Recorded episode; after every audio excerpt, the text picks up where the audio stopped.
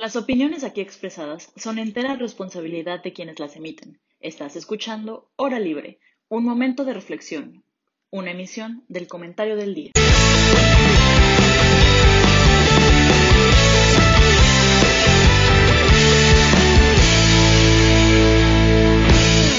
Muy buenas tardes, estimado público. Muy feliz de tenerlos en otra nueva emisión aquí de Hora Libre, todos los jueves a la una y media de la tarde. Y bueno, antes que nada, presentar a mis compañeros, a mis camaradas, a Ana Pau. ¿Cómo estás, Ana Pau? Hola, Cayemen, ¿y tú? ¿Qué tal? Muy bien, también. Emilio, ¿cómo estás? Muy bien, Sergio, muchas gracias. Un saludo. Qué bueno, qué bueno. Y Fer, ¿cómo estás? Hola, Jayen. Oye, amo que me llames camarada. Muchas gracias por eso. ¿Cómo están todos? Bien, muy bien, muchas gracias. Pues todos somos camaradas en realidad. Entonces, pero bueno, entonces, para introducir el tema de hoy, pues mucho se ha hablado a lo largo de toda la historia de el papel que ocupa el Estado en los asuntos públicos, ¿no? Algunos dicen que el Estado no tiene que existir, otros dicen que el Estado tiene que controlar todo, y hasta dónde esto es cierto. Y bueno, hoy en día tenemos muchas problemáticas en las que podemos ver que el Estado tiene o no que involucrarse, por ejemplo, en la salud pública, como lo estamos viendo en, el problema de la pandemia, en la represión o control de movimientos sociales que se pueden llegar a salir de control entre diversos temas. Entonces, yo, quiero plantear primero una pregunta de qué tanto debe usar la fuerza el Estado pues para garantizar temas como la paz, la seguridad, que son temas que, los contractualistas establecen, la salud, el desarrollo económico, la libertad y la igualdad. ¿Ustedes qué opinan? Si quieres, empezamos contigo, Emilio. No me digas. Este, pues definitivamente estás tocando un tema muy sensible porque, como dices, o sea, la, diversidad de opiniones y sobre todo de posturas que hay ante, este, ante esta temática, o sea, e, es, infinita. Realmente, eh, no, o sea, a pesar de que hay eh, grandes ideas por ahí en el medio, pues es, muy complicado eh, poder decir que una idea es la correcta. Hemos visto que, incluso se han desatado muchas guerras, eh, tanto físicas como de pensamiento, por, por saber cuál es la, correcta ideología, pero, pero es un tema muy complicado porque no, no hay una postura que, que sinceramente eh, sea perfecta. creo que eso, eso es algo de, propio del factor humano. podemos tener muchas ideas que pueden ser tal vez muy atractivas a primera vista, pero ya implementadas pueden llegar a ser eh, un poco caóticas. Yo creo que por ahí, iría, por ahí iría mi postura. Bien, muy bien, muy bien. Ana Paula, ¿tú qué eh, tienes que decir? Yo tengo mucho que decir sobre este tema. O sea, es que, ok, topemos la realidad nuestro Estado estuvo construido en esta idea de que el Estado tiene que proveer dos cosas, paz, evidentemente seguridad, protección a nuestra propiedad privada y ya todo el mundo se sabe esa historia, ¿no? Ahora, pero también estuvo, o sea, bueno, fundacionado dentro de esta idea de la libertad de expresión. O sea, yo ahorita me voy a meter a, al tema de movimientos sociales, pero de todos modos es o sea, vamos a tocar muchísimos temas y estoy súper como all for it. Pero lo que, mi punto es que se puede contraponer esta idea de que el Estado es el que tiene que proveer seguridad en su totalidad, pero también es el Estado que te tiene que permitir ser libre y expresarte. Pero, pues yo creo que primero nos vemos con lo primero, ¿no? O sea, en México hay algo que es la ley del uso de la fuerza, salió en 2019, tiene ahí una definición bien rara, bueno, no bien rara, pero súper intensa sobre qué es el uso de la fuerza. Pero pues en pocas palabras, eh, contempla cinco niveles de uso de la fuerza. Desde la mera presencia de la autoridad, así de, hola, estamos aquí, que ojalá estuvieran en las calles y yo estaría muy, bueno, a veces no me siento segura con un policía en la calle cuando estoy caminando sola, sin embargo, pues ojalá si fuera la presencia de la autoridad, y que nos hiciera sentir a las mujeres seguras en un estado tan inseguro para nosotras. Pero bueno, entonces va desde la presencia de la, autoridad hasta la persuasión verbal hacia un agresor o infractor, hasta el uso de la fuerza letal que puede matar a una persona que enfrenta. Entonces, últimamente eh, este año hemos visto pues la presencia del uso de la fuerza eh, pues en los movimientos sociales que se han dado de feminismo, pero también el uso de la fuerza hasta cierto punto letal con la parte de Oviedo Guzmán, ¿no? Entonces, yo diría que está muy pregón que quieran protegernos, pero creo que ha sido de una forma muy, muy ineficaz, pero también creo que hay falta de preparación, hay un chorro de corrupción dentro de la, pues, del sector de seguridad que pues provee esa paz para los ciudadanos y ciudadanas. Entonces, creo que hay una, tenemos que hablar sobre, bueno, más que hablar, tenemos que diferenciar entre lo que representa y lo que dice que es a lo que es en realidad, al menos el uso de la fuerza en México. Pues sí, ¿no? Este tema que está tan, tan latente hoy en día. ¿Y tú, Fer? ¿Qué opinas al respecto? Híjole, es que sí, sí es un tema muy cañón, muy, muy eh, difícil de tomar una postura como clara, decir como yo opino esto, ¿no? Porque creo que ya en, hoy en día tenemos muchísimas como aristas que hay que tomar en cuenta para emitir una opinión. Lo que sí creo es que una es un tema súper necesario para que, del cual se tiene que empezar a hablar ahorita. Y dos, creo que se empezó a hablar muy tarde de este problema. Eh, eh, lo, digo como problema porque sí creo que hasta cierto punto ha causado eh, en el debate como una, un cuestionamiento de si el uso de la fuerza por parte del Estado es una solución y, es una ayuda o, causa un problema en la sociedad, ¿no? Y creo que sí se, viene a tratar este tema muy tarde porque como mencionan a Pau, a ver, esta, por ejemplo, ley donde, la, perdón, la ley donde se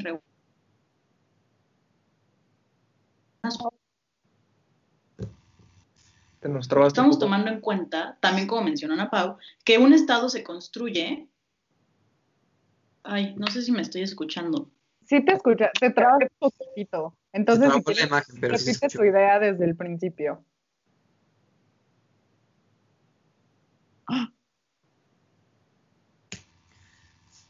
Vaya, parece que estamos teniendo problemas técnicos. De nuevo. Bueno, a ver si ahorita regresa con nosotros esta Fer. Va. Pero, pues de mientras. Bueno, Emilio, pues tú eres el economista aquí, eres así que el menos político de todos, ¿no? ¿Tú qué tanto crees que el Estado deba inmiscuirse en temas relacionados con la economía para lograr el, desarrollo, el desarrollo de una economía pues eficiente, vaya. Uy, ok. En el tema de economía, pues sí estás hablando de temas muy delicados porque tendríamos... Eh, ah, creo, que ya regresó Fer. Bueno, uh. este, ¿quieres que vayamos contigo, Fer? O... No, síguete, Arauche. Ah, bueno. Una idea y ahorita ya, ya continúa. Sí, sí, sí. Ah, de acuerdo. Este, pues sí, en, temas, por ejemplo, de, política económica, pues sí es un, sí es un, sí son, sí son ideas muy, este, pues muy importantes, muy latentes y sobre todo que, que sí tienen un gran impacto a final de cuentas en el consumidor. A final de cuentas todos somos consumidores. Entonces podríamos pensar, eh, podríamos pensar en, un, en, un, libre mercado, pero eh, pues también hay que, hay que tener en consideración que pues, un libre mercado también tiene sus consecuencias. Realmente no es, no es la parte bonita que todo mundo nos cuenta o que, eh, o que mucha gente malinterpreta de Adam Smith, ¿no? Generalmente cuando pensamos en liberalismo, el que se nos viene a la mente es, es Adam Smith, pero, eh, pero aún así, yo, yo, sí creo que en, en ciertos casos eh, debe llegar, debe haber incluso regulaciones, por ejemplo, incluso si, o sea, creo que eso hasta podría ser un, tema muy, em, muy interesante, incluso por ahora con lo de las vacunas, ¿no? Porque, ojo, el, libre mercado permitiría, permitiría que cualquier persona que diga que tenga la supuesta cura la venda y, y pueda hacer lo que quiera con ella, cuando la verdad es que no, la verdad es que debe de pasar por un proceso de, certificación, o sea, debe, de haber eh, ciertas...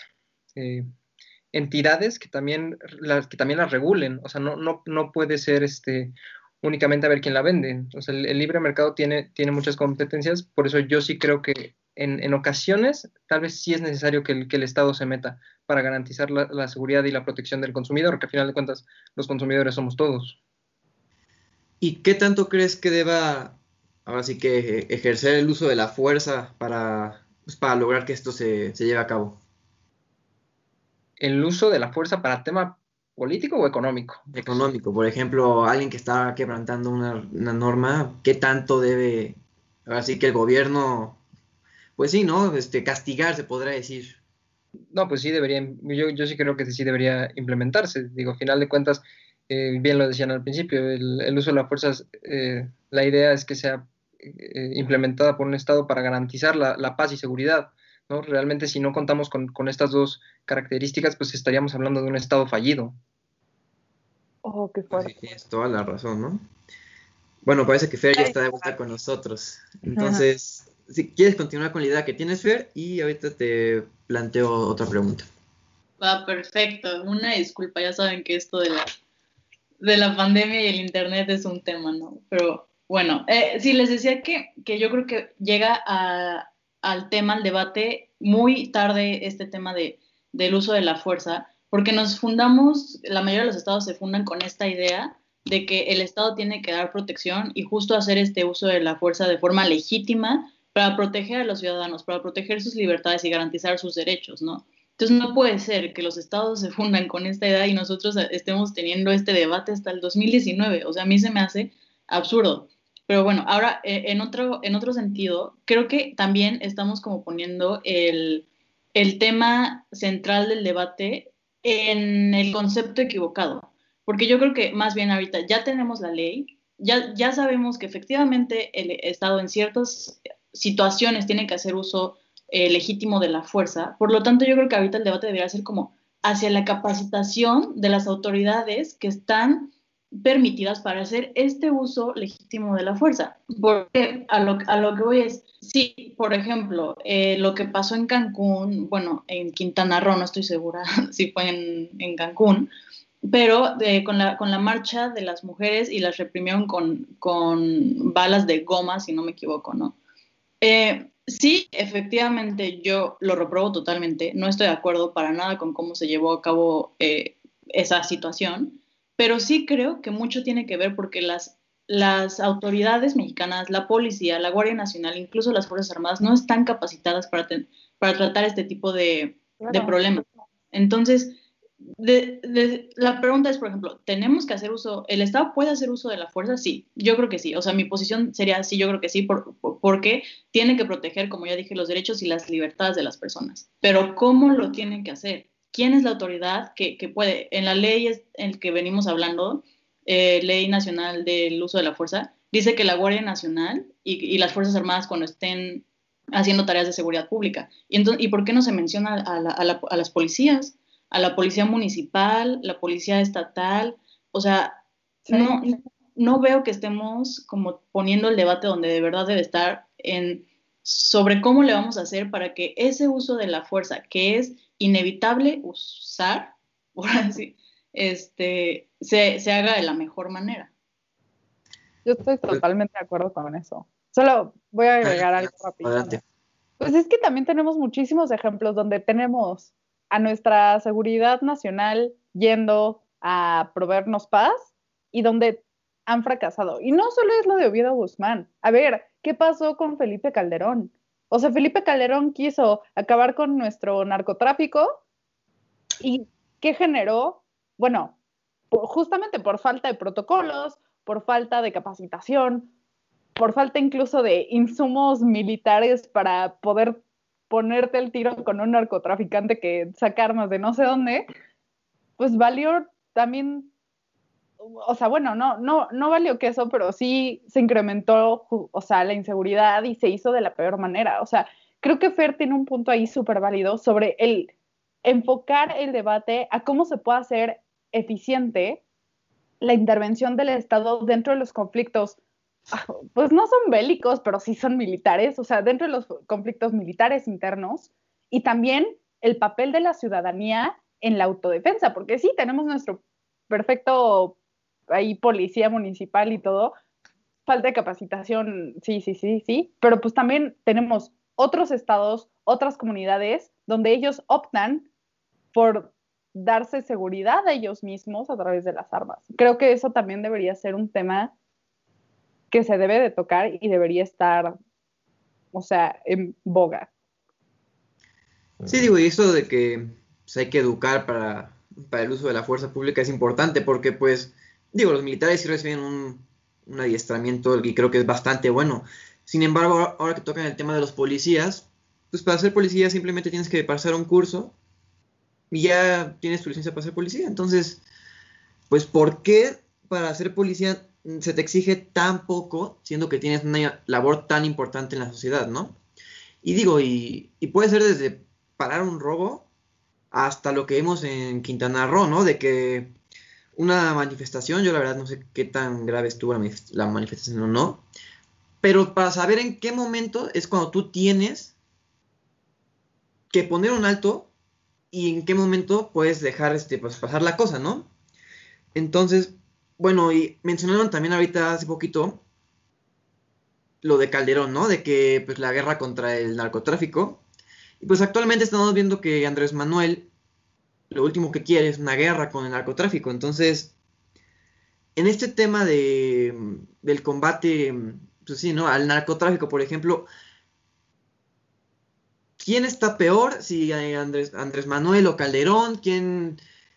Ahora sí que vamos a meter un poco de polémica, ¿no? Si tuvieran que irse de un lado o del otro, ¿por quién se irían y por qué? Y ya después vamos con, ahora sí que con las recomendaciones que cada quien haría, ¿no? Por ejemplo, tú, Aroche. o sea, yo, yo la verdad, o sea, me, me, quedo con Calderón. O sea, Calderón fue una persona firme y, y si bien se le llamó la supuesta, bueno, la guerra contra el narcotráfico, eh, pues él tenía un objetivo, al menos tenía una estrategia, estaba planteado. O sea, eh, a final de cuentas, él, no fue, o sea, él, no declaró ninguna guerra contra el narcotráfico. Él, a final de cuentas, fue una estrategia de seguridad que entre sus, entre sus características venía la guerra contra la corrupción y la guerra contra el narcotráfico. Fue ahí donde se empezó a dar la disputa, pero bueno, o sea, pero él, él, no fue porque por su por gusto quiso llamar a una guerra al narcotráfico. Entonces, eso, eso, eso es algo que a mí me, me llega a, eh, a impresionar a veces. Pero, y sin duda, pues la verdad es que, pues ya viendo en números, pues podemos ver que a los primeros 23 meses de gobierno, o sea, prácticamente AMLO tiene el triple de lo que hubo, de, el triple de muertos de lo que hubo en, en, los primeros 23 meses de gobierno de Felipe Calderón. O sea, AMLO ya está por, en una, en un, se supone que en estos tiempos que son de paz, estamos teniendo en promedio, me parece que son 65 mil muertos, mientras que Ajá, 65.300 homicidios, mientras que con Felipe Calderón los primeros 23 meses fueron solo, bueno, no solo, fueron 21.000 vidas perdidas. Pero, o sea, no, estamos viendo las dimensiones, tal vez un poco porque tal vez a Andrés Manuel evidentemente tiene, eh, tiene un mayor carisma, eh, se, puede ver que eh, tiene un nivel muchísimo más alto de aprobación por parte de los ciudadanos, o sea, tal vez es esto que a, veces como que no, no nos damos cuenta y no quiero decir que lo perdonamos, pero no nos estamos dando cuenta de la magnitud de, vidas que hemos perdido. Yo la verdad, eh, pues sí, me quedaría con Calderón y creo que eh, me parece lamentable que en estos tiempos de supuesta paz es cuando tengamos un mayor número de homicidios en la historia. Qué ironía, ¿no? Qué ironía. Que cuando hay menos violencia, en teoría, pues hay más homicidios. Bueno, tú, Fernanda. Ay, no sé, está muy complicada tu pregunta, Gaya. No estoy bien cizañosa, ¿qué te pasa? Si tuvieras que cantar por un lado, hacia, hacia un polo al otro. Híjole, a ver. yo, yo, creo que todos estamos de acuerdo en que ambas estrategias fueron malas. Que se puede buscar una estrategia mucho mejor, pero viéndolo así como que nada más puedes tomar estas dos decisiones, ¿por cuál te decantarías? Ay, a ver, es que yo, por ejemplo, es que yo no te puedo decir que la estrategia de AMLO sea mala porque no conozco cuál es su estrategia, porque no hay estrategia. Entonces, en ese sentido te diría, pues es que eh, me tengo que quedar con Calderón entonces, porque AMLO ni siquiera me ha propuesto algo para saber qué vamos a hacer con este, con este tema, ¿no? Eh, tampoco defiendo la estrategia de Calderón porque creo que no se entendió mucho del problema y se dio una solución muy simple a un problema muy complejo. O sea, simplemente fue como saca a las Fuerzas Armadas a la calle y que luchen contra el narcotráfico y se va a terminar. Y no vio todo lo que podría surgir de, de eso. O sea, no vio que no, no, se iban a rendir tan fácil. O sea, los narcos no iban a salir a decir, ay, sí, ya nos ganaron. Listo. Pues obviamente no. O sea, sí, exactamente. Iba a surgir una cuestión así tremendo. Entonces, y, y no solamente en el tema de seguridad, o sea, problemas también sociales, de educación, de pobreza, o sea, eh, no sé, la verdad es que no, no te puedo contestar esa pregunta. O sea, pues tendría que decir Calderón, pero tampoco estoy tan de acuerdo con su estrategia. Sí, no digo, yo sé que todos aquí estamos de acuerdo en que pues hay que buscar un punto medio entre ambas estrategias, ¿no? Obviamente, sí buscar una estrategia óptima, pero tampoco dejar que hagan lo que quieran, como está dejando que, que hacer con Andrés Manuel, ¿no? Es que ¿Y tú, yo- Ana Paula? Es Bueno, que yo creo que ni siquiera han tenido, han tenido una estrategia propia. O sea, eh, salió Calderón a decir, vamos a luchar con las fuerzas armada- armadas como si fuera Risk y decir como, ay, o sea, yo te declaro la guerra y tiro los dados y ya gano. Uh, o sea, no. Creo que ninguna de las dos partes ha proporcionado una estrategia como tal. O sea, Calderón, literal, sin protocolos, sin, sin nada que incluso pudiera proteger la vida de los militares que salieron allá afuera a luchar. O sea, creo que estuvo muy bien intencionado. Creo que las intenciones siempre son buenas. O sea, es como, ay, sí, quiero un México sin narco, pero, o sea, se necesita verdaderamente armar una buena estrategia para, para atacarlo. Ahora, Andrés Manuel, pues, ¿qué ha hecho? Al menos yo como mujer, cuando sacó su tonto del decálogo de, de violencia contra, no sé, ya ni me acuerdo porque les juro lo cancelé de mi cabeza. Eh, sacó un decálogo de 10 puntos sobre cómo proteger la vida de la mujer o algo así de violencia de género, que a mí personalmente no me hacía sentir ni un gramo de segura. O sea, como dice Fernanda, o sea, ¿qué, qué estrategia criticamos si no hay una estrategia? Y si la hubo, no ha sido eficaz. O sea, personalmente yo creo que, o sea, no se le puede dar, o sea, lo único de crédito que se les puede dar a estos dos presidentes es la intención. Su intención fue muy buena. Muchas gracias por preocuparse por los mexicanos y mexicanas. Sin embargo, o sea, se tiene que ver de una forma más profunda y, y como lo hemos estado hablando, todo desde una buena capacitación, porque incluso la capacitación que pues se tiene dentro de un estado de derecho en el que estamos, pues al menos le falta perspectiva de género. O sea, el que haya revictimización a la hora de que tú vas a, pues, a denunciar, también es, es un problema que pues hace que no denuncies. Entonces el Estado de Derecho se va pues rompiendo desde esa forma, pero también ya cuando el Estado decide implementar la fuerza, la gente ya, ya no tiene confianza en el Estado. Entonces entran todas estas ideas de hay que quitarle fondos a la policía porque la policía no me protege, me mata, justamente por las represiones de, que mencionaba Fer en Quintana Roo. Entonces, yo no estoy de acuerdo con que se le quiten fondos a la policía, al contrario, se le tiene que invertir más para que sea una buena policía.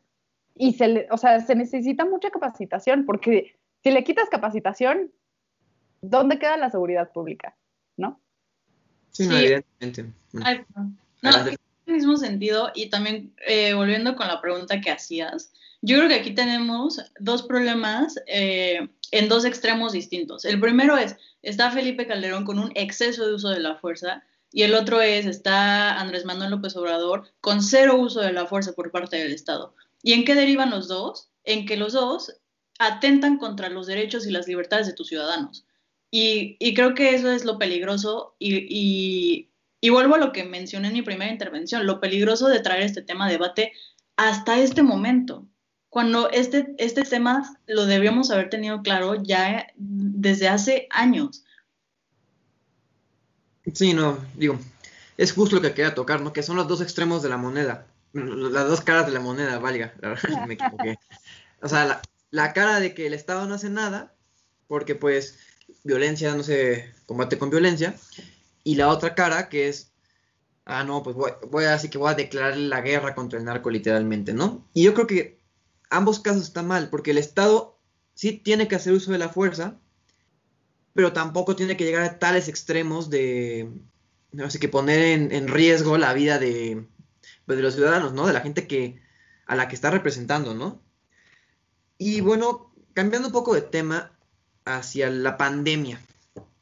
Vaya, todo el mundo creo que ya está harto de la pandemia, no vamos a tocar el tema de, de cuántos muertos por el coronavirus y eso, pero vamos a tocar un poco el tema acerca de la estrategia que está usando Andrés Manuel, que es muy mala, y si debería o no usar, bueno, ejercer el, uso de la fuerza, teniendo en cuenta que puede llegar a vulnerar las, ahora sí que, por la libertad, ¿no? De que, ah, no, pues tienes que usar el cubrebocas, ah, no quiero, ah, bueno, no pasa nada, o tienes que usar el cubrebocas, ah, si no quiero, pues te pongo una multa o te puedo llevar hasta la cárcel, por ejemplo. ¿Ustedes qué opinión tienen acerca de esto?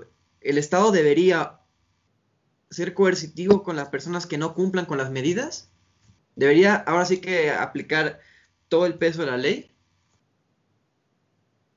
Es que yo creo que por, o sea, yo, o sea, la primera pregunta que se me viene a la cabeza es ¿y por qué no lo he hecho? O sea, pero no lo he hecho no solo en cuestiones de la pandemia, Hayen, no lo he hecho con nada, no lo he hecho con la corrupción, no lo he hecho con los feminicidios. El uso, o sea, el uso, el, ¿cómo dijiste? El peso de la ley no lo ha puesto en, en nada. Por eso, pero tomando en cuenta otro, otro gobierno, o sea, quitamos a AMLO, y otro gobierno que sí, sí tenga los pantalones de usar la, la fuerza pública, ¿hasta qué punto puede llegar para lograr la seguridad claro. y, garantizar la salud de los ciudadanos, limitando las libertades de, ahora sí que del pueblo, ¿no? Sí, ¿Qué, qué tema tan complicado, porque yo creo que, o sea, yo, yo, por ejemplo, mi opinión es que yo creo que sí debería hacer un poco uso de la fuerza, claro, con su proporcionalidad de vida a, este tipo de, situaciones. ¿Por qué? Porque pone en riesgo, o sea, el hecho de, pone en riesgo a los demás ciudadanos, o sea, y atenta contra el bien común. El hecho de que yo, por ejemplo, vaya en contra de usar cubrebocas en la calle, no es solamente, no, me estoy afectando solamente a mí, estoy afectando a, a, todo un círculo que se desenvuelve alrededor mío. Entonces, en ese sentido, yo creo que sí sería importante. Pero por otro lado, también creo que no, o sea, bueno, no es que crea, mejor dicho, me confunde, porque no sé hasta qué punto tú como gobierno te puedes meter en las decisiones personales de cada, de, de cada eh, ciudadano, de cada individuo. Entonces, sí, la verdad es que eh, volvemos a lo mismo, es súper difícil hacer una, eh, como una posición concreta, pero yo, si a mí me, me, lo preguntas, yo creo que sí se debe hacer uso, no, no te voy a decir uso legítimo de la fuerza, porque, por ejemplo, el tema que pasó al inicio de la pandemia en Jalisco, ¿no? Con, con, un, con un ciudadano, no recuerdo si su nombre era Giovanni, eh, pero se hizo súper famoso el caso de que fue un ciudadano que lo golpearon y lo llevaron al reclusorio y ese tema es por no traer el cubrebocas. Yo creo que no debemos llegar hasta ese punto, obviamente, pero sí creo que debe intervenir, deben intervenir como estas instituciones de seguridad en el tema de, del uso de, y el control de la pandemia. Pero pues hay muchas personas que dicen como, no, ni de chiste, o sea, eso no, no lo puedes hacer porque no le corresponde al Estado. Yo creo que sí, o sea, yo, yo personalmente creo que sí, que sí se debería hacer uso de estas instituciones para eh, para garantizar pues la seguridad y el bienestar y la, y la, y la salud de, de, toda la población, pero no sé qué opinan los demás. Yo creo que por lo mismo que estamos en un, en un estado tan, tan garante de libertades y tan dadivoso de sé lo que tú quieras hacer, está muy complicado que el Estado bueno, que un Estado que propicie esas, esas mismas libertades llegue y te diga como el que, o sea, poner un curfew, ¿no? O sea, el que salga después de las 7 de la noche, lo metemos al torito, o sea, por ejemplo, ¿no? Eh, creo que, primero que nada, la gente lo va, o sea, va a responder de una forma en la que Estados, eh, Unidos respondió al principio, así de, no, es que yo tengo derecho a contagiarme y el cubrebocas no sirve y con que estas también ideas no tontas, pero pues sí que les falta lógica, ¿no? Con destellos de, de estupidez. Y después, eso sería como la primera reacción que tendría. Después, pues también tenemos, o sea, creo que el Estado tiene que ver en, en cuál es la posición de la ciudadanía en torno a la responsabilidad. Pero si tenemos un Estado, es que todo esto se pudo haber prevenido si hubiéramos tenido un gobierno que hubiera enfrentado la pandemia con la seriedad que se le tuvo que haber enfrentado. Pero si tienes un Estado que te dice, no pasa nada, este, el pico va a llegar en 25 mil años y solo vamos a tener 60 mil muertos y todavía no, pueden salir, pero pues solo usen cubrebocas y su sana distancia. Y como que lo toca de una forma muy sutil, muy simple y muy, quédate en casa, pero si quieres, ¿no? Siento que a partir de ahí, la misma responsabilidad que está eh, generando la respuesta del Estado es la que se va a traducir en la ciudadanía. Entonces, si hubiéramos desde el principio eh, tenido un Estado eh, o un presidente que se hubiera tomado las cosas en serio, que hubiera dicho, esto es un problema, va a generar crisis económica, crisis, eh, y vamos a estar requete mal, si no se controla, por favor toma estas medidas que son necesarias y que son de fuerza. No, creo mucho en el tema de las multas, la vez que multar a una persona por no usar cubrebocas, creo que incluso sale contraproducente y sigue pasando el ciclo de la corrupción dentro de las multas. Sin embargo, creo que hay otras mil y un formas de, de cómo el Estado pudo haber creado conciencia al respecto. Porque, pues, la verdad es que por lo mismo en que nos enfrentamos con un presidente que, que decía no pasa nada, está bien tranquilo, pues que se muera la gente que se tenga que morir, vamos requete bien, este, vamos a festejar el Día de las Madres, se va a abrir la Basílica de Guadalupe en diciembre. O sea, el que, pues eso también genera falta de responsabilidad dentro de la ciudadanía, ¿no? Entonces, creo que el uso de la fuerza pudo haber sido legítimo, pero en México no hubiera funcionado.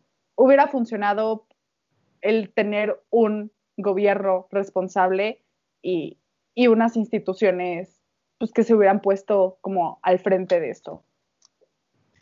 Y digo, y podemos ver las consecuencias de lo que está pasando, ¿no? México fue uno de los países, de los últimos países en infectarse. No sé si, la verdad no sé, no conozco muchos, pero pues pasó en marzo, ¿no? En marzo fue cuando nos mandaron a todos a nuestras casas. China, por ejemplo, desde noviembre, hace dos días creo que se cumplió el primer aniversario del coronavirus, ¿no? Pero ¿cómo es posible que México, teniendo mucho menos tiempo de, ahora sí que, contagios en el país, sea el país con más muertos y con y con la tasa de mortalidad más alta de, ahora sí que de todo el mundo, doblegando casi al segundo lugar, ¿no? O sea, 9.1 me parece que es la de México y creo que la del segundo lugar creo que es Italia, no me acuerdo qué, y está casi como en 5.4, entonces se está haciendo algo muy mal y yo creo que mucho tiene que ver con que el gobierno no hace nada. El gobierno no hace nada y también tiene mucho que ver con que pues nos ha, soltado mucho la correa, ¿no? Por ejemplo, o sea, se puede entender muy limitado, como es como un, perrito, por ejemplo. Vas, sales a pasear al perrito con la correa. Si le sueltas la correa, si la vas soltando, soltando, va a tener más libertad de poder ir a donde quiera, de moverse, y mientras más la vayas jalando, va a estar más controlado. Entonces, este estado se ha enfocado en ir soltando la correa y soltando la correa, pero no sé si le da miedo jalar la correa para, para controlar las cosas, o ya no puede jalar la correa porque ya dejó ir mucho. Entonces, no sé tú qué piensas, Emilio, al respecto. Pues mira, específicamente la pandemia, o sea, pues eh, me parece que, eh, o sea, en, números cerrados todavía nos sigue ganando Estados Unidos realmente, pero ahí, pues es que ahí más bien, o sea, tampoco creo que es, exclusivamente hablando de la pandemia, no podemos culpar totalmente al gobierno, o sea, porque realmente ahí también entra un tema de las libertades, me parece que lo mencionaban un poco. O sea, tenemos, o sea, porque de qué se puede hacer, o sea, hay una infinidad de extremos. Tenemos, eh, por un lado, a, me parece que fue Corea del Norte que dijeron, ah, tenemos un contagiado, pum, lo matamos, listo, ya no hay coronavirus. algo drástico, efectivo, pero muy drástico. Y por el otro lado tenemos Estados Unidos, que ahí se, eh, se le ha dado prioridad a la libertad individual de cada, de cada persona de no usar cubrebocas. Y es, es, algo que pues les ha costado, la verdad es que las cifras ya crecen tanto día con día que ya ni sé en, qué número van, pero, o sea, pero pues son el país con, con, el mayor número de muertos. Y pues México va detrás. Es el problema, que en México tenemos esta, esta, problemática, esta problemática en la que el gobierno no se ha, pues no, no se ha querido, como dices, no, no se ha querido meter mucho por lo mismo de, de qué, qué tanto va a ser su rechazo por parte de la población, pero las personas también quieren ya defender eh, pues sus garantías individuales. Podemos ver que generalmente cuando vemos videos de gente que está eh, a favor de, perdón, que está en contra del uso del cubrebocas, pues ¿qué es lo, qué es lo que te dicen? Que el gobierno no se debería, que el gobierno no se debería de meter, que eso no les incumbe, que cada quien decide si se cuida o no, pero pues eso tampoco es cierto, ¿no? Porque como dicen, a final de cuentas, eh, si estamos todos en un mismo lugar, pues el que uno no traiga cubrebocas, pues puede, puede perjudicar a los demás. Entonces, eh, sí, no creo que, eh, específicamente hablando de tema pandemia, no creo que la, toda la culpa sea del gobierno, pero también sí deberíamos, pues tratar de ver qué es lo que se puede hacer porque algo que es cierto que todo el mundo dice, bueno, enciérrense sus, en sus casas, pues es algo que México no podía hacer. O sea, realmente, por ejemplo, la economía mexicana no se podía detener mucho tiempo. ¿Por qué? Porque no contamos con seguro de desempleo, la gente no cuenta con, un, eh, con suficientes niveles de ahorro. Entonces, realmente la economía mexicana no se podía detener. Por eso fue que, pues, Hubo, hubo, personas que incluso jamás eh, se encerraron. O sea, realmente hubo personas que, que, al poco tiempo ya estaban otra vez afuera trabajando. ¿Por qué? Porque así de simple es la realidad mexicana. El que no trabaja no come. Eh, a diferencia de otros países que pudieron dar seguros de, oye, quédate en casa, te vamos, eh, te vamos a dar este, un apoyo social para que te quedes encerrado, y eso en, gran medida ayudó a disminuir los contagios, pero México no, no fue el caso, México no, no puede darse ese lujo. Sí, no es complicado cuando hay una planeación, ¿no? Una correcta planeación. Y, pues bueno, también dijeron que va muy de la mano con esto de limitar las garantías y los, y los derechos, ¿no? Entonces, otra pregunta que podríamos hacernos es, ¿hasta qué punto puede llegar la, la represión, llegando a, extremos, por parte del Estado, con tal de, de, garantizar paz, seguridad, salud, desarrollo, a costa de limitar garantías y derechos este, que hoy en día parece que son, bueno, no parece, son la bandera que están guiando las políticas públicas de, todo el mundo, yo diría, ¿no? Claro. Sabes que ahorita, ahorita estoy pensando en dos países. Eh, el primero que se me viene a la mente es Nueva Zelanda, un país que no es, o sea, sí está muy lejos de América, pero trae ideas western, ¿no? O sea, trae esta idea de la libertad. ¿Qué hizo esta Jacinda Arendt? Literalmente encerró a todo, a todo su país identificó los casos de coronavirus, los aisló y ahorita que hay un caso de coronavirus en Nueva Zelanda, no sé si siga eso, fue hace como dos semanas, igualmente, o sea, volvió a aplicar la misma de encerrar a todos, de no se permite, o sea, no, usó la fuerza del Estado de una forma positiva. Positiva, o sea, no, o sea, no sacó militares ahí con sus pistolitas, pero tampoco, pero tampoco no hizo nada, o sea, lo que hizo es, el Estado va, bueno, la, ciudadanía neozelandesa va a funcionar así y así se va a hacer hasta que se, se elimine el coronavirus. O sea, no, no, no mató a esa persona como, como en Corea del Norte, pero pues sí aisló, ¿no? y después, pero pues me viene a la mente la parte que dijo Aroche sobre, pues en México no se puede dar el lujo de, de encerrarse en casa, ¿no? Entonces, creo que ahí también entran estas diferencias entre países de sí nos gustaría ser como Nueva Zelanda y sí me encantaría tener a Jacinda Arendt de presidenta, pero pues también tenemos que enfocarnos en una realidad. Pero que sí se pudo haber hecho eh, pruebas masivas de coronavirus, que lo cual tampoco nuestro país hizo, no quiso hacerlo, sigue sin querer y no lo va a hacer. Y bueno, ya abordando la pregunta que haces, Hayen, pues me viene a la mente Singapur. Creo que todo el mundo como que conoce la historia de Singapur, sabe que es una islita muy pequeña, pero está muy, muy padre, muy fregona, este, tiene un chorro de inversión extranjera porque pues está bien, o sea, le optaron bien por una estrategia de crecimiento del país. Pero pues, ¿qué, ¿qué trajo consigo eso? El que mataran a todos los corruptos que había de, pues, de las administraciones pasadas, el que si mascas chicle y lo tiras a la calle, pues te meten a la cárcel, ¿no? O sea, como que estrategias muy contundentes y muy fuertes, muy tajantes en cómo, en cómo se debe de comportar y manejar la sociedad. Sin embargo, también manejan, o sea, un sistema de incentivos. El que si eres un buen ciudadano, te pagan, por ejemplo. Tienen como un sistema de bonos muy interesante. El que si tú, no sé, estacionaste bien tu bicicleta, te pueden abonar cierto dinero en, en algo, ¿no? Entonces, creo que ellos entendieron muy bien el cómo funciona el ser humano. O sea, el ser humano funciona con incentivos. O sea, ahorita, pues el incentivo monetario, ¿quién te lo, quién, quién, te va a rechazar el, no, no me des dinero, Estado, ¿sabes? O sea, es lo que más queremos en México, por ejemplo, ¿no?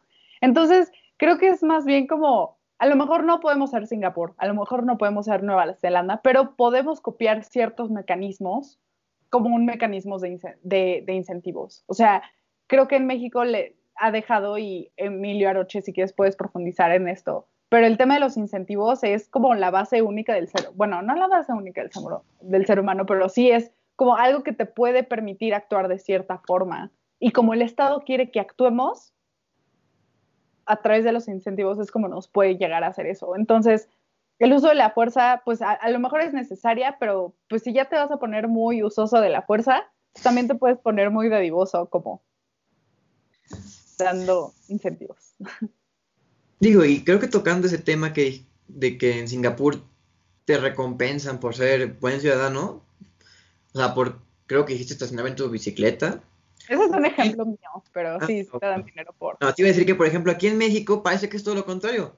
Te, te recompensan por tener un ingreso mínimo, por, por no estudiar, por no trabajar. Entonces parece que vamos hacia el lado contrario, ¿no? O, eh, o sea, sí, eso o sea, sí, o sea, yo, yo sí creo en el tema de la, bueno, no creo, es evidente que la movilidad social y la falta de oportunidades en México es lo que no le permite a los mexicanos y las mexicanas tener acceso a educación, a salud, entre otras cosas. Y yo personalmente sí creo en un Estado que provea ciertos incentivos monetarios para que tú puedas financiar no sé, tu transporte público de cuatro horas a la universidad o similares para que pues, puedas tener, para que las desigualdades puedan reducir.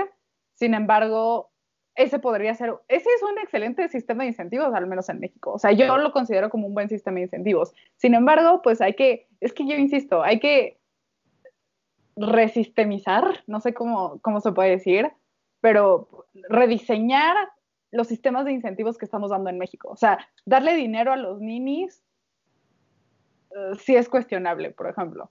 Sin embargo, el proveer becas del CONACYT, sí, date, y todas las que quieras, ¿no? Ah, no, eso estoy totalmente de acuerdo, pero una cosa es que te den el dinero en físico y otra es que te den el dinero en becas, por ejemplo. Porque te lo dan en físico, es como me pasó cuando, justo cuando estaban, sacaron el, el programa el de el de que le dieron becas ahora sí que a todos los estudiantes y salían fotos que los estudiantes así con literalmente con el sobrecito donde viene el dinero comprando alcohol llenos de fiesta. Entonces pues digo o sea ahí estás fomentando que la gente no siga estudiando que le sigan dando su dinero a que si tú le das un incentivo en, una, en forma de beca por ejemplo de que ah no pues tal vez no o sea no no digo porque la educación pública, pero hazte cuenta que yo te pago todos los, los, libros, por ejemplo. Los libros, tú nomás tienes que ir a la escuela y ahí vas a tener todo tu material para que tú trabajes. Sí. Eso creo que es un incentivo un, poquito, un poco más positivo que en que te den todo el dinero tal cual en físico.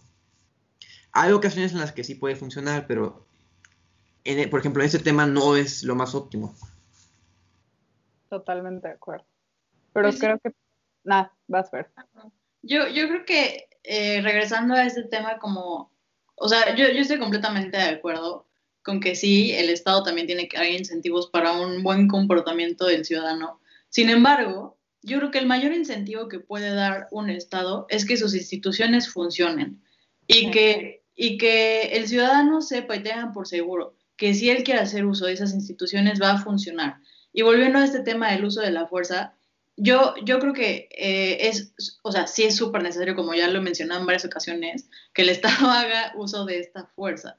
Pero también creo que es necesario que las instituciones que hacen uso de esta fuerza funcionen bien y que, los, y que las, en las situaciones en las que tienen que hacer eh, uso de ella, no quede impune eh, la razón por la que tuvieron que, intervenir. No sé si me explico. O sea, si es en el caso de una, eh, un grupo de ciudadanos que decidieron ir masivamente a linchar a alguien solamente porque traía el pelo rojo, bueno, entonces que, ese, que ese, ese grupo de ciudadanos no queden libres y que se sometan a, la, a la, fuerza del, de la ley, como sea, al peso de la ley. Entonces, sí, sí creo que, o sea, yo, yo sinceramente creo eso, o sea, que, el mejor incentivo que un Estado puede dar es que sus, instituciones funcionen y que, y que le sirvan a los ciudadanos. O sea, si, si, unas si tienes instituciones fuertes, sólidas, consolidadas, y, y proteges a tus ciudadanos y cumples con esta función de Estado, que es dar seguridad, paz y velar por derechos y libertades, yo creo que lo demás y ahora sí, o sea, aunque suene repetitivo, lo demás está de más. ¿Por qué? Porque eh, ya cumples con este terreno parejo para que los ciudadanos por sí mismos se, desarrollen. Eso yo. Y por otro lado, eh, decía, eh, preguntaba Hayen, como hasta qué punto podemos usar la fuerza en este tema de las, de las manifestaciones, de las, de, ¿cómo, cómo se le llama? pues sí, manifestaciones, protestas. Pues justo, la, ajá, protestas sociales. De la, de la ley que hemos hablado, menciona cinco principios bajo los que se puede hacer uso de la fuerza. Yo creo que están eh, bastante, bastante bien, son correctos. y menciona que tiene que ser, los voy a leer, aquí los tengo, bajo absoluta necesidad, legalidad, prevención, proporcionalidad y rendición de cuentas. Yo creo que mientras se cumplen con esos cinco principios, creo que es completamente legítimo el uso de la fuerza sobre todo en el tema, yo el que más defendería es el tema de la proporcionalidad. O sea... Totalmente. Por ejemplo, el tema de las mujeres. Y yo como mujer a mí me pesa muchísimo que el Estado se preocupe más por intentar callar de manera violenta a mujeres que lo único que quieren es eh, luchar por sus derechos que a criminales que están eh, atentando contra derechos y libertades de otros ciudadanos. Entonces, sí, sí creo que el Estado actualmente no está midiendo bien este tema de la proporcionalidad. Pero, pues bueno, es lo que, lo que yo opino y con lo que yo creo que a mí me gustaría cerrar el tema de, hoy. Me encanta. Eh, pues definitivamente es un tema que deja eh, bastante para hablar, es un tema de debate eh, muy extenso, pero me sorprende un poco que bueno, evidentemente cuando hablamos del uso de la fuerza, lo primero que se nos viene son las represiones, pero creo que tampoco estaría mal hablar de qué pasa cuando no se usa. Hay dos casos en México que, me llamaron mucho la atención, que fue el caso de, una comunidad que se llama La Huacana, donde pues prácticamente los civiles, el pueblo desarmó a, las fuerzas militares y, y, pues prácticamente fueron humillados. O sea, los despojaron de sus armas, los, los tuvieron ahí encerrados. O sea, y eso fue una, para mí se me hace una verdadera vergüenza para el ejército nacional, Em, o sea, porque o sea, es, desprestigiar a, la institución, o sea, es, desprestigiar a, los militares. Eso a mí me pareció em, malo. Obviamente habrá, habrá quien, quien opine que fue un acto muy valiente, como lo dijo AMLO en su mañanera, pero también tenemos el caso de, Culiacán, ¿no? donde prácticamente la captura de, de, Ovidio dejó en ridículo a México. O sea, también digo, entiendo que cuando hablamos del uso de la fuerza, lo primero que se nos viene a la mente son, son las represiones y, y, Tlatelolco, el 68, pero, pero también tendríamos que hablar qué pasa cuando no se usa, o sea, qué pasa cuando, cuando de plano no se emplea. Yo creo que, con eso me gustaría a mí. y aparte porque cuando no se usa, no es que no le estés usando contra ciudadanos hechos y derechos y decentes, en la calle, ¿no? No le estás usando contra criminales. O sea, también tienes que, el, presidente o quien esté dando las órdenes se tiene que poner a pensar eso. O sea, no estás hablando de un ciudadano normal, o sea, estás hablando de criminales y ahí el uso de la fuerza, pues yo creo que es cuando más necesario es, ¿no? Sí, el uso, y el, y el caso de Wakanda, pues a mí me impresionó porque, o sea, no, no solo este, despojaron de sus armas a los militares, exigieron sus armas de regreso. O sea, realmente esta, esta comunidad ya contaba con armas, cosa que pues no hay razón por la cual ellos deberían contar con armas, pero aún así encerraron a los militares y por encima exigieron sus armas de regreso. ¿Y qué pasó? Se les devolvieron sus armas por, con la finalidad de liberar a los, a los militares. Eso a mí me pareció muy lamentable para, para el ejército. Claro, y para México en general, ¿no? Creo que como país, ¿qué imagen puedes estar dando ante el exterior cuando una de tus instituciones más sólidas la haces pasar por, por esas cosas? Y cuando quien dio la orden de que no se atentara y no se respondiera a este tipo de actos fue precisamente el presidente, quien es el comandante supremo de las Fuerzas Armadas. O sea, la verdad es que sí es una vergüenza y sí tenemos que, eh, como, como diría Napao, tenemos que ya se me olvidó qué palabra usaste, pero sí tenemos que pensar, repensar toda la estructura en la que estamos eh, parados actualmente sobre el uso de la fuerza, porque completamente acuerdo con Emilio, generalmente lo tenemos visto como algo malo, pero yo creo que no, que no necesariamente es algo malo, e incluso a veces es necesario, y también tenemos que ponernos a ver ese lado, o sea, ¿qué pasa cuando, eh, cuando, cuando la sociedad te demanda que hagas uso de la fuerza y no lo haces? Qué fuerte eso, ¿eh? Sí. Qué fuerte. Eh, a mí me gustaría concluir con, con unos nuevos términos que están saliendo ahorita dentro de pues, este nuevo mundo que quiere ser un mundo feliz. El Banco Interamericano de Desarrollo eh, proporciona un curso sobre seguridad ciudadana. Y básicamente la seguridad ciudadana es cómo la ciudadanía participa en la construcción de la seguridad dentro del país donde no todo, eh, como decía Aroche, no todo es responsabilidad de las fuerzas, de las fuerzas armadas o de, los policías, sino también cómo la, ciudadanía puede participar en la construcción de una paz perpetua. Voy a sonar bien paz perpetua. Oh Dios, no. Este, pero, pero en una, o sea, cómo pueden ser partícipes las dos partes eh, en la construcción de una seguridad dentro, de, dentro de, la nación. Y creo que eso, ah, bueno, y este estudio también mencionaba que es la forma más efectiva por la cual las personas van a, van a poder, una, entender y decir, ok, tenemos un problema de seguridad, como yo, ¿cuál es mi rol dentro de ese papel? O sea, porque nosotros decimos como, ah, sí, hay narcotráfico, pero tú como ciudadano, ¿cuál es tu rol cuando hay narcotráfico? Justamente, lamentablemente en México, porque no hemos rediseñado ni repensado el sistema de seguridad que tenemos, la ciudadanía no sabe cuál es su rol dentro de la seguridad. Sabemos el rol de los militares y de las policías, incluyo, incluso pues los cuestionamos y estamos a punto de decir defund the police, lo cual no debería ser. Entonces, creo que debemos de buscar la forma en la cual todos podamos ser partícipes en esta construcción de paz y de seguridad. Sí, que sí, adelante, Nada más era eso, o sea que que es muy, muy real. O sea, sí, efectivamente, como mencionamos al principio del programa, un Estado se funda con esta idea de que, eh, de que tú vas a entregar cierta parte de tu libertad con la condición de que ese Estado te, te, te dé seguridad, te dé, paz, ¿no? Pero creo que ya debemos llevar la conversación hacia, ok, si el Estado tiene que hacer eso, pero también nosotros como sociedad, ¿qué vamos a hacer cuando el Estado se queda corto ahí? No, no, no nos olvidemos, perdón, Jayen, una disculpota, no nos olvidemos que el mismo Leviatán está construido de personas. O sea, si nosotros vemos la imagen, la imagen que ustedes vieron en la promoción de esta eh, hora libre, el Leviatanito que sale ahí, está construido por personas. O sea, sin las personas no existe Leviatán.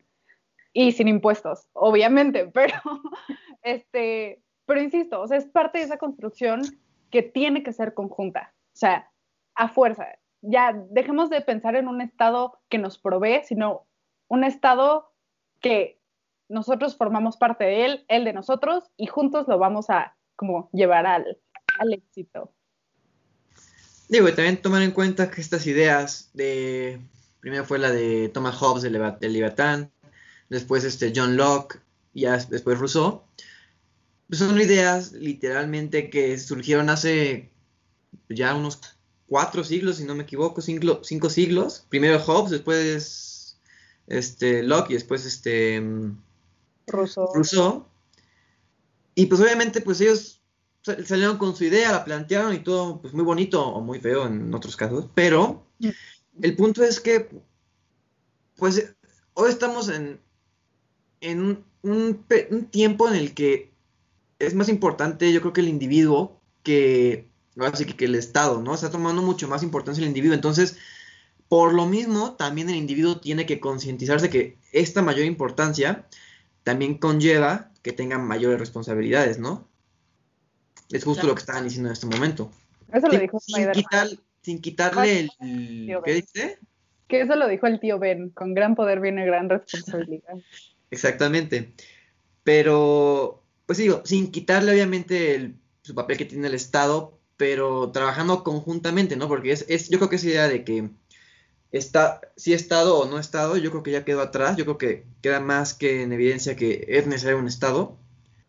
Pero ahora lo que hay que fortalecer es que tanto Estado como sociedad, individuos, todos jalen parejo, ¿no? No que unos jalen para un lado y otros jalen para otro lado. Claro.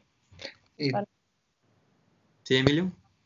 Sí, pues totalmente, no, no es tanto el, el, que si necesitamos o no un Estado, creo que nos ha dejado claro que sí necesitamos un Estado. La cosa es, ¿qué Estado? ¿Queremos un Estado que verdaderamente nos proporcione paz y seguridad o queremos un Estado fallido? Ahí estaría más bien, ¿qué es lo que necesitamos? ¿Qué es lo que queremos? Porque pues creo que sabemos qué es lo que necesitamos, sabemos, pero pues sabemos también que queremos un Estado de Derecho. El problema es que ni siquiera la ciudadanía está dispuesta a construirla. O sea, es, es lamentable el que tú, el tú como ciudadano o ciudadana puedas exigir que no haya corrupción y seas el primero en dar una mordida o sea, vienen temas también más profundos, más fuertes que decimos, o sea, parece que no queremos. Claro, y al final yo creo que se vuelve contradictorio todo este tema de, eh, volviendo al tema de Hobbes con el leviatán, ¿no? Dice, tú entregas parte de tu libertad para que yo, Estado, te dé seguridad. Pero entonces, ¿qué pasa cuando yo, Estado, no te doy seguridad? Pues que justo pierdes libertad. Y entonces, aparte de que estás entregando libertad, tampoco te estoy garantizando que bajo mi tutela estás siendo libre porque porque no te están dando esas condiciones para que tú puedas salir a la calle y ser un ser individual y libre. ¿Por qué? Porque vas a ir en la primera esquina o te despojan de tus pertenencias o te... Eh, se me olvidaron las palabras técnicas, pero te secuestran. O sea, te privan de tu libertad. Entonces, eh, eh, se vuelve contradictorio y sí creo, y volvemos al tema, ¿no? creo que es importante que nosotros como sociedad también veamos qué es lo que estamos haciendo en ese, en ese tema, porque finalmente son ciudadanos contra ciudadanos. Entonces sí, sí creo que es, eh, tocamos ya como el tema, el punto clave, ¿no? O sea, si el Estado no está cumpliendo, nosotros tenemos que también ponernos las pilas. Sí, no, pues jalar parejo, ¿no? Pero pues bueno, pues ya estamos llegando ahora sí que al final del programa pues agradecerles que nos hayan acompañado en esta agradable plática que tuvimos entre camaradas. Pues bueno, recordarles que nos pueden seguir en nuestras redes sociales eh, mediante flow.page, eh, diagonal, comentario del día y también en flow.page, diagonal, hora libre. Ahí podrán ver, bueno, tendrán el, el, link para, poderse, para poder seguirnos en nuestras redes sociales, ya sea Facebook, Twitter, Instagram. Si se perdieron algún programa, pueden, pueden escucharlo en Spotify, lo pueden escuchar en, en Apple Store, en Apple, Apple Music, no, no, sé cómo se llama. Pero, este, pues agradecerles que nos hayan acompañado y no, bueno, recordarles que no se olviden que la siguiente semana, igual a la una y media, tenemos cita aquí con la, ahora sí, la siguiente mesa.